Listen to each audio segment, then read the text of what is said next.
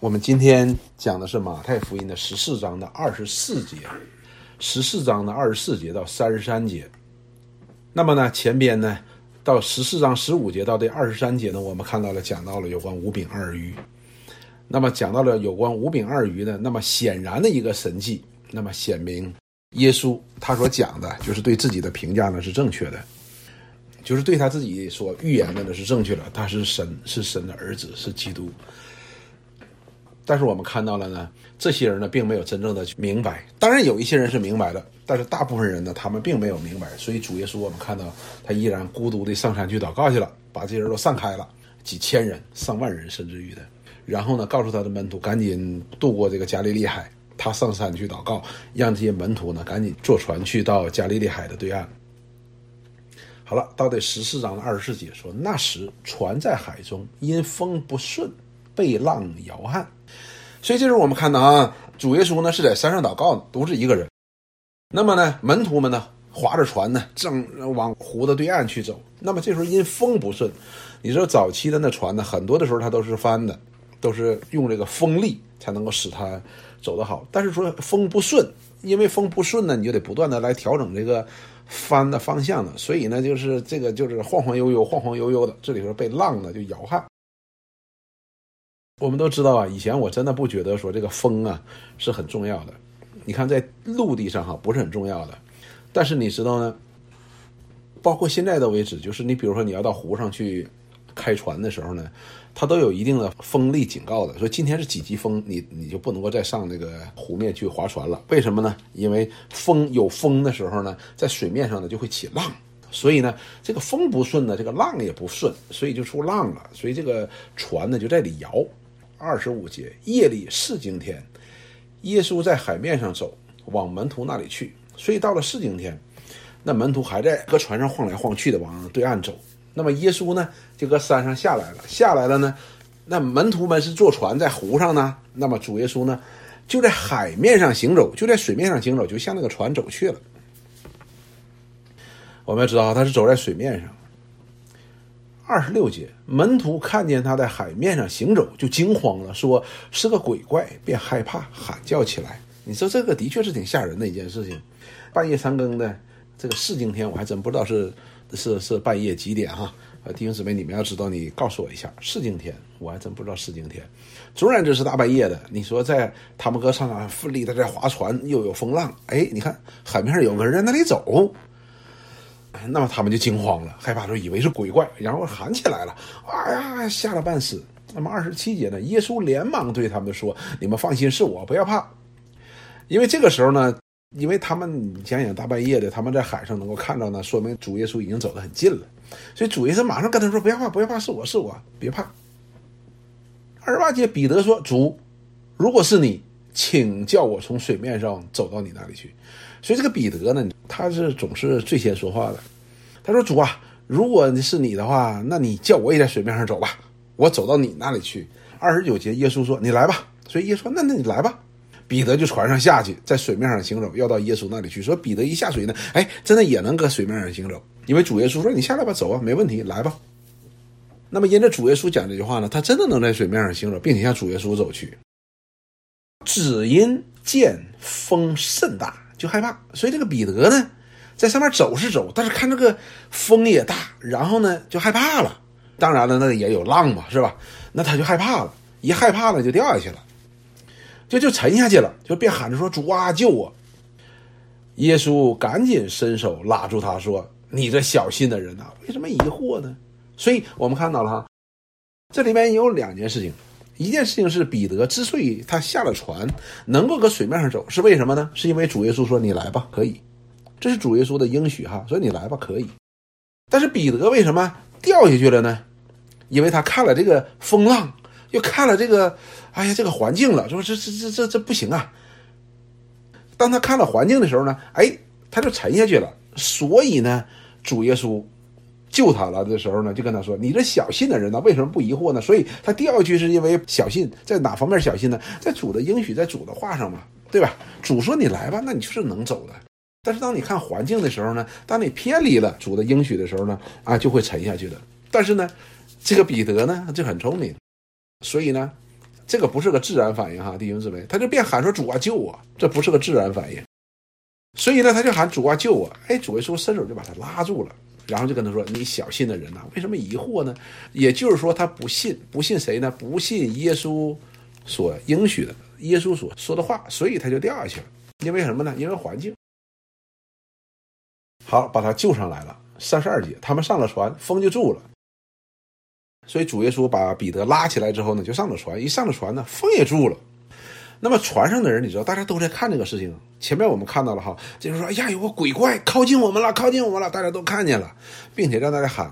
彼得呢，也在众人面前说：“哎呀，主啊，如果是你，你要我也去。”那么整个的过程，大家都在那里看得见的。所以呢，大家都经历这件事情。所以主耶稣一上船呢，哎，风就住了，风就住了，那里浪也就住了，就平息了。那么在船上的人都在那里看。那么这些人们就拜他，拜他说：“你真是神的儿子了。”哎，这个是不一样了哈，这是不一样了。我们看前边的时候呢，前面这个神迹哈，显然的神迹，这里讲到了五饼二鱼的神迹哈。但是这些人呢，并没有完全看懂这个神迹。那么的话呢，我们看到呢，这个当看到了这个神迹的时候，跟他一起乘船的人什么就问，就就就拜他了。我们今天哈，我们这个中国人的话呢。实际上呢，本身来讲，我们并没有意识到这个拜到底是什么意思。拜呢，只能是拜神的，在犹太人的观念当中，你只能拜神。所以呢，拜他的意思就是把他当做神了，而且说你真是神的儿子。什么叫真是神的儿子呢？因为前面主耶稣曾宣告他是神的儿子，所以呢说啊，你真是神的儿子了。好了，那这个呢，都是我们非常非常熟悉的这么段经文，叫。主耶稣在海面行走这个神迹哈，那么这个作为结局的呢，就这个经过这个神迹呢，船上人拜他说啊，你真是神的儿子了。而前面经过了五饼二鱼的时候呢，那些乌泱泱那些人呢，他们并没有看懂那个神迹，也没有认出耶稣是谁。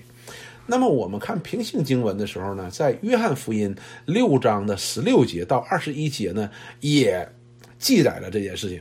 那么他那里记载这件事情是什么呢？首先第一个没有讲彼得这件事情。第二个呢是讲到了说主耶稣一上船之后呢，哎，他已经到了那个那个地方了。马可福音呢和约翰福音呢记载的呢也是非常的像的，也没有记载。马可福音当中也没有记载说彼得呢要到主那里去这件事情。但是呢，他这里边讲了一件事情，就是这些人十分惊奇，并没有说去拜他，而是觉得说，哎，十分的惊奇，而且呢也是马上就到了那个地方。那马可福音的六章第四十七节到第五十二节呢，就解释了这件事情，就特别是第五十二节，他说这些人为什么心里十分惊奇呢？就说，哎，这个人怎么能行这个事儿呢？这是因为他们不明白那分饼的事儿，心里还是愚顽。也就是说，这些人呢，是因为并没有从啊分饼那件事情，就前面那五饼二鱼的神迹当中呢，对主耶稣有更深刻的认识，心里依然是愚顽的。所以这个神迹呢，他们也只是惊奇而已。但是呢，路加福音呢并没有记载这件事情。路加福音讲到这个五饼二鱼的时候呢，接下来是主耶稣问他的门徒说：“哎，他们说我是谁？他们说呀，你是耶利米。他们有人说你是以利亚。主耶稣就问说：那你们说我是谁？那么又是彼得。彼得说啊，你是神的儿子，你是基督。所以呢，在路加福音当中呢，讲到了呢，这门徒当中也是这个彼得。彼得呢认识说啊，你是神的儿子，你是基督。那么。今天讲这个马太福音呢，我们看到这里边讲到了说，经过了这个神迹之后的话呢，有一些人呢，他们现在怎么样？开始相信、认识到说，哎，你是神的儿子。你经过这神迹说你是神的儿子，但是呢，有些可能还是不信的。但是呢，主耶稣在这里的的确确行了一个一个神迹的，而且呢，这里讲不但封住了，他上船不但封住了，而且怎么样呢？马上就到了那个地方了。他们奋力摇了一晚上都没摇到的地方，主耶稣一上船，不但风停了，而且到地方了。所以呢，这些人认出，哇，你真是神的儿子。十四章的三十三节。好，那么我们看这段经文，我们学习到了什么呢？我们言简意赅的学习啊，来发表一下你的意见。所以弟兄姊妹呢，呃，如果你愿意和我们分享你你的学习的话呢，那么你举手，举手我就叫你。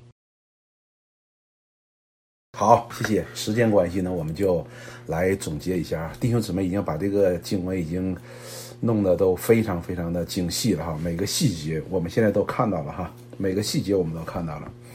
但是这里边呢，我们首先第一个提到的是什么呢？就是当我们解释这个神迹的时候呢，我们不能主观，因为对神迹的解释呢，它有个原则。这个刚才呢，弟兄们都提到了，就是约翰福音二十章的三十节到三十节，我们这周讲到就会讲这件经文。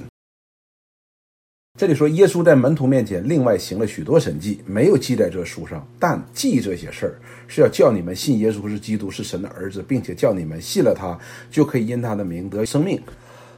也就是说，借着神迹呢，可以显明他是基督，耶稣是基督，是神的儿子。那么这里边呢，实际到最后的时候呢，有个很好的一个这样的一个诠释的，就是三十三节。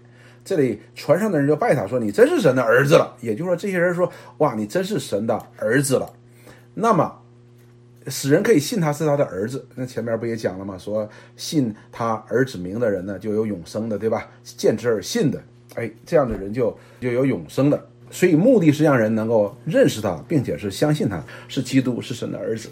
那么我们回到这段经文当中来，回到这段经文当中来呢？我们看到哈，耶稣是二十七节，连忙对他们说：“你们放心，是我，不要怕。”这句话呢，对于我们来说听起来似乎没有什么，没有什么呃特别的。实际上呢，如果要单单到这个地方的话呢，我们看呢也是没有什么特别的。但是二十八节彼得的回应呢，就是赋予这节经文有意义了。这个意义呢，对于我们来说是不太容易看出来的。主耶稣这里对他连忙对他们说：“你们放心，是我，不要怕。”那彼得说：“主，如果是你，看他回应了，说是我哈，他回应了是我。”彼得说：“如果是你，那么呢，这是对主耶稣身份的一个一个肯定。如果是你，所以这里边要如果要翻译成了，就是你是是更恰当的。主耶稣说：我是，不要怕。那么彼得说：主，如果你是，请命令，叫命令我搁水面上行走。”所以这里边我们看到了哈，彼得说：“主，如果你是，如果你是的话呢，是什么意思呢？什么叫你是？你是呢？如果我们要是从原文上讲呢，就是这是主耶稣后边也曾经宣告，他说还没有亚伯拉罕的时候就有我的时候呢，那些人要打死他。为什么说没有亚伯拉罕就有我？为什么要打死他呢？因为他用的词呢就是我是，就是还没有亚伯拉罕的时候就是我是，就是我是存在的。”所以他这个存在呢，和我们的存在是不一样。我们是被造的存在，而他是什么呢？他是永恒的存在。所以他称为他是。所以彼得这里边说：“如果你是，你就命令我在水面上行走。”那么主耶稣在前边宣告过他是神的儿子，对吧？宣告过他是神的儿子。耶稣并不是没有宣告，宣告过的。也就是彼得在这里相当说：“你是神的儿子，你是基督，你是神的话，那你命令让我过去吧。”所以这里边就把主耶稣的他的所是。和他的话联系在一起了，你就发个命令就行。和他的话联系在一起了，所以这时候呢，我们就能够明白，耶稣三十一节说：“你这小信的人呐，他的小信是小信什么呢？这里边不是小信说他的事，因为彼得说啊，你是主曾经那样来宣告过的，对不对？在路加福音当中说，彼得说你是基督，你是神的儿子，他认知道承认他是的。但是这里边说，如果你是请命令我，那么这里边和他的话联系在一起了。这是小信是什么？小信这位主神的儿子他的话，这个是其中的问题。所以当我们看到这里的时候呢，那么当讲到这里的时候，那么传上人拜他，你真是神的儿子了。实际上也回应了什么？回应了耶稣曾经所宣告的，他是神的儿子。那么借着这件神迹。来显明出来，所以二十七节、二十八节对于我们来说可能是陌生一点，但是对犹太人来说，他们就明白耶稣在讲什么。那么彼得这回应呢，也表明他也知道主耶稣在讲什么，因为主耶稣曾经宣告过他是神的儿子，他是基督。好了。那么我们从这段经文当中，我们学到什么，并不是说这个神迹有什么特别的来显明，怎么就知道他是神的儿子？前面就为什么就没有呢？而是这个神迹呢，主耶稣讲的话是很特别的。那么彼得的回应呢，也是特别极其有针对性的。但是呢，这段经文让我们看到的一件事情是什么呢？主耶稣这段的重点就是他之所以跟这个马可和约翰他记载的不太一样。和路加福音呢？路加福音没有记载，但是路加福音呢的的确确记载主耶稣问他们我是谁这件事情，非常非常的重要。而且呢后边呢五十二节马可福音的六章五十二节呢也特别的指出，这些人没因为前面的神迹这一部分呢他就没有明白，但是呢船上的这些人看见了这个神迹，并且听见了彼得和主耶稣的对话。那么主耶稣又责备了你那么小信的人呐，他们当场的人就知道什么叫小信，到底小信什么，所以就拜他说你真是神的儿子了。也就是说，从这个神迹以及他们的对话的当中的话呢，他是你真是神的儿子，就是你所宣告的，你就是那一位。那么我们看到了这件事情是什么呢？我们看到主耶稣不单从他的呃要相信他是神的儿子是基督，现在转到了什么呢？你也要相信他所讲的话。这里边彼得讲的是非常清楚的，说如果你是言外之意说，如果你是神的儿子，你命令我在水上走，我就可以走。当然了，这里边当他走的时候，一看环境的时候就沉下去了。但是主耶稣在这里责备他：“你小信。”也就是说，你是应该信的。信什么呢？你不但应该信他主，你也应该信他口中所出的一切的话，跟以前的是一样的。主耶稣前面一直在告诉这些人：你们要相信摩西口中所说的话，你们就必信我。必信他是谁呢？实际他是大过摩西的，对不对？他是大过摩西的，他是大过亚伯拉罕的。也就是说，你如果信神，你一定信模型口中的话；如果你信模型口中的话，你一定信耶稣。当然，你信耶稣，你一定也会相信耶稣口中所出的一切的话。所以，彼得呢，在这里边实际上是对主耶稣这个命令呢产生了小心。为什么？因为环境嘛，对吧？所以，主耶稣呢，这里第一次把什么呢？把他是谁和他口中所讲的话呢联系在一起了。这是特别重要的一点。我们看这里边是有个转折性的，有个转转折性的一个问题在里边。好了，那么我们看诗篇，诗篇九十五篇第八节到第十一节呢，这里边也讲过了神迹，讲过了神迹。那么这些神迹呢，我们看就是讲到了那些在旷野当中，以色列人出埃及的时候，走旷野的时候所经历的这些事情。那么这里边我们看耶和华神是如何来评价那个时代的人。那个时代的人在旷野当中的以色列人，诗篇第九十五篇第八节这段经文呢，实际上在希伯来书当中也引用过的，并且给了详细的解释。他那里边是讲到了为我们预备的另外一个安息，但是我这里边讲的不是这个问题。他说：“你们不可硬着心，像当日在米利巴，就是在旷野的玛撒，也就是走旷野的时候，他们曾经到了米利巴，因为水的缘故呢，他们争闹、抱怨。”第九节。说那时你们的祖宗视我探我，并且观看我的作为四十年之久，我厌烦那个时代。好了，那么神呢就在诗篇九十五篇第八节到第九节的时候，告诉这些人：你们不要像旷野当中那些以色列人，因为旷野当中那些以色列人就好像在米利巴那个地方，因为水的缘故呢，他们试探神。但是呢，这些人当他们试探神的时候呢？因为水的缘故争闹的时候呢，耶和华神这样说：“他说这些人看我的作为四十年之久。你看这些人四十年之久在旷野，耶和华神的神迹呢，天天都伴随着他们。但是这些人呢，还在试探神。他们观看神的作为四十年的旷野，但是呢，这些人呢，还是在试探神。试探神的意思就是不信嘛，还是不信神。所以呢，耶和华神，我厌烦那个时代，说。”这是心里迷糊的百姓，竟不晓得我的作为。所以这句话呢，是我重点在这里边。也就是那个时代的人，他们看耶和华神的作为呢，早晨也看，晚上也看，中午也看，一天二十四小时的看，看耶和华神的作为。但是他们不明白，不明白为什么呢？因为他们心里迷糊，他们心里迷糊。竟不晓得我的作为，为什么这些人心里迷糊呢？如果我们去读出埃及记的时候呢，我们等创世纪讲完，我们讲出埃及记的时候就知道了。因为这些人是自我为中心，他们是主观的，他们是自我为中心的，所以他们不晓得这是神的作为。因为神的作为呢，它是带着意义的，你必须要明白它的意义。不明白它的意义的话呢，你一直以自己为中心的话呢，你永远都看不明白这些神迹的。所以呢。有些人呢，我们看到了，他们跟随耶稣的目的呢，各有各有不同的，他们也因着不同的神迹，主耶稣的教训呢，产生了不同的信心。这些不同的信心呢，主要在哪里呢？就在于耶稣他是谁这件事情的认知上面。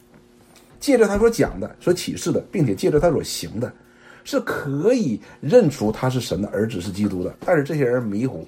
你比如说前面那些人。前面那五饼二鱼那些人，大部分人主耶稣对他们评价说，这些人就是为了吃饼得饱，他们是就是为了吃点饼，跟着能够吃到点东西，吃到点饼，仅此而已。有些人呢，可能就是说，哎呀，我得病了，你给我治好了就完事儿了。有些人说我身上有鬼，你给我赶走了就完事儿。至于说你是不是神的儿子，和我也没什么关系，我的我的目的达到了就行了，对不对？为什么这么说呢？圣经里边讲了那个十个主耶稣医好十个大麻风病人，对不对？他们高兴坏了，赶紧就都跑了，他们可以回归到正常的生活和正常的社会了。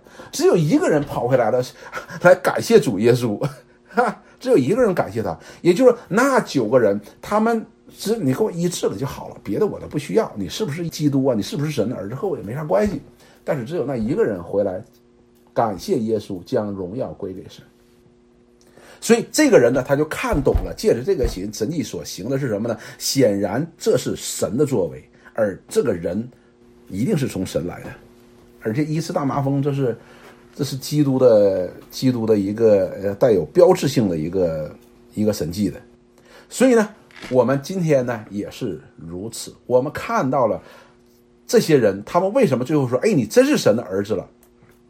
第一，耶稣曾经宣告，在前面他宣告了他是神的儿子，他是基督，对不对？他是那先知摩西所讲的那一位。那么今天借着这个彼得和他这样的对话，以及他行的这个神迹呢，他你那你真的你宣告的是对的，也就是说解决了谁呢？解决了彼得的话，主如果是你。现在得出结论了，那你就是你，你就是神的儿子，就这么简单，你就是神的儿子，你就是神。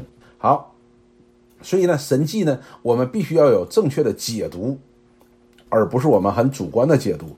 好，那么我们再看哥林多后书，哥林多后书呢，第五章第五节到第七节，这里告诉我们说，哥林多后书五章五节说，为此培植我们的就是神，他又赐给我们圣灵做凭据。我们这位神呢，培植我们。什么叫培植我们呢？就是看顾我们，就像你栽个花儿一样，你天天给它倒水呀，给它松土啊，给它施肥呀，给它见阳光啊。所以，哎，我们神会这样的培植我们的。他并不是救了我们就不管我们，他要培植我们，然后呢，又把圣灵赐给我们做凭据。哎，以佛所书讲到了说，这凭据呢，就是一个印记，一个凭据。哎。然后第六节，所以我们时常坦然无惧。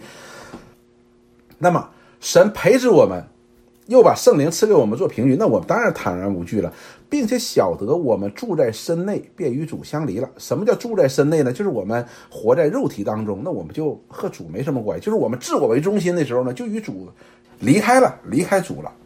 第七节说，因我们行事为人是凭着信心，不是凭着眼见，所以是凭着信心。而不是凭着眼见。我们看彼得，回头看彼得，那我们回头看彼得的时候呢，我们就看到了最后他为什么掉进去了呢？他凭眼见嘛。哎呀，这风浪那么大，这是个正常的。但是呢，如果他凭着信心呢，他前面已经问了，说主，如果是你，如果你是神的儿子，你命令我过去，我就能过去的。你看这有没有信心？他是有信心的，不是没有信心。但是呢，走到半道的时候呢，就开始凭眼见了。哇，这风浪这么大。但是他要坚定前边的信心是什么呢？就是他是他要我去走，而且我已经走在上面了。那我要考虑的就是他是神的儿子，那让我在上边走，我是一定会可以走的。为什么可以走？为什么风这么大，风浪这么大可以走？因为神的儿子让我走嘛，对吧？那我就一定能走。所以呢，这是我们今天基督徒呢经常经历的这样的一个。一个软弱的，就是我们这个彼得，这个是我们经常这样。我们有信不信主？我们信。我们相不相信耶稣是神的儿子？相信。相信他的死可以为我们赎罪？相信。相信不相信？在他的复活当中，我凭着信心可被称义呢？可以。哎，我们都相信。但你会发现，我们常常会沉下去的，对不对？经历事情的时候，我们常常沉下去了。为什么？为什么？你说我信耶稣是？那么信耶稣的真实性在哪里呢？我们得相信他的口中所说的话，这是非常重要的。主和主的话是不能够分开的，神和神的话是不能分开的。所以呢，彼得说：“如果是你，如果你真的像你所启示的，你就是神的儿子，那你的话呢？你一出话，一讲出话来，我就可以走。你发出命令，我就可以走。这个逻辑合理不合理？合理。但是我们常常小心的原因是什么呢？就是一看这个环境呢，就就就懵了。所以呢，我们有敬虔真理的知识的话呢，是好的。但是这敬虔的真理的知识，我们必须用信心与它调和。当我们与它调和的时候，你行为上就很坚定了，对吧？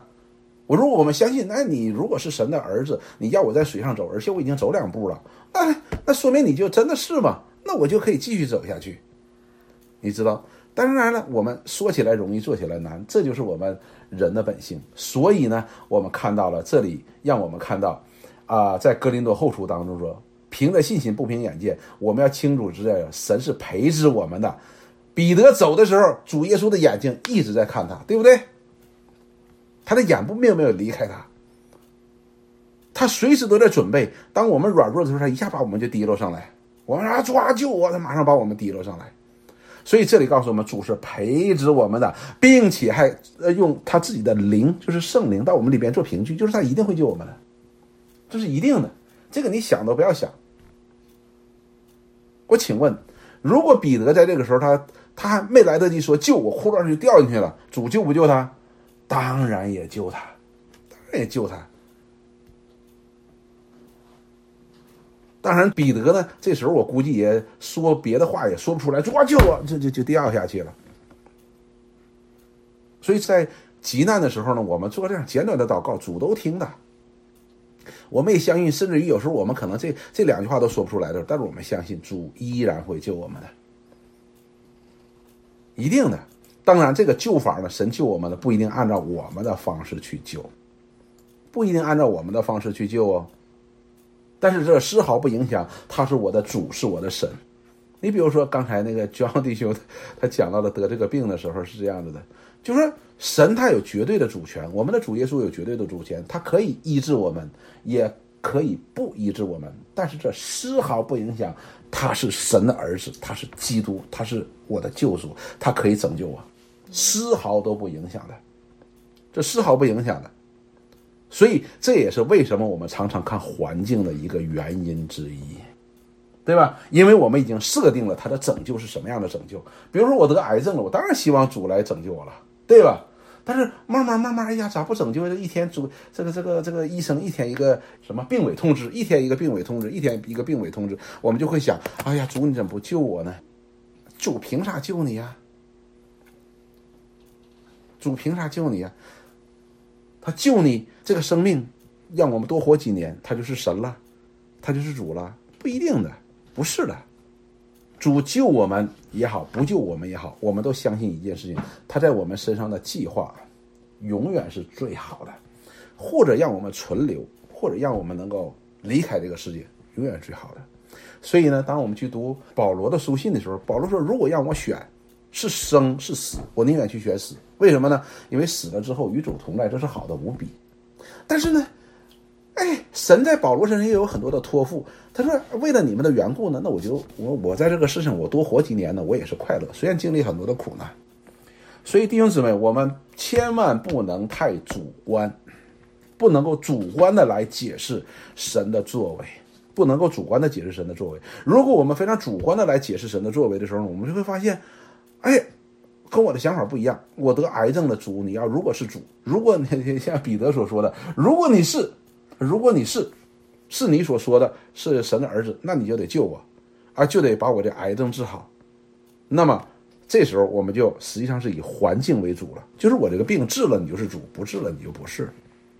这个不是的，但是我们要永远相信一件事情：我们或生或死，总是主的人。神的旨意在我们身上永远是最好的。神永远要在最美好的时间，把他最美好的旨意成就在他所爱的人的身上。但是你要知道，这是神最美的旨意哈，不一定和我们的是相合。我们想长命百岁，但是我们每个人都不可以长命百岁的，是吧？当然，一百岁还是有的，大部分人是没有一百岁的。如果按照我们的心心意的话呢，我们就想跟亚当差不多。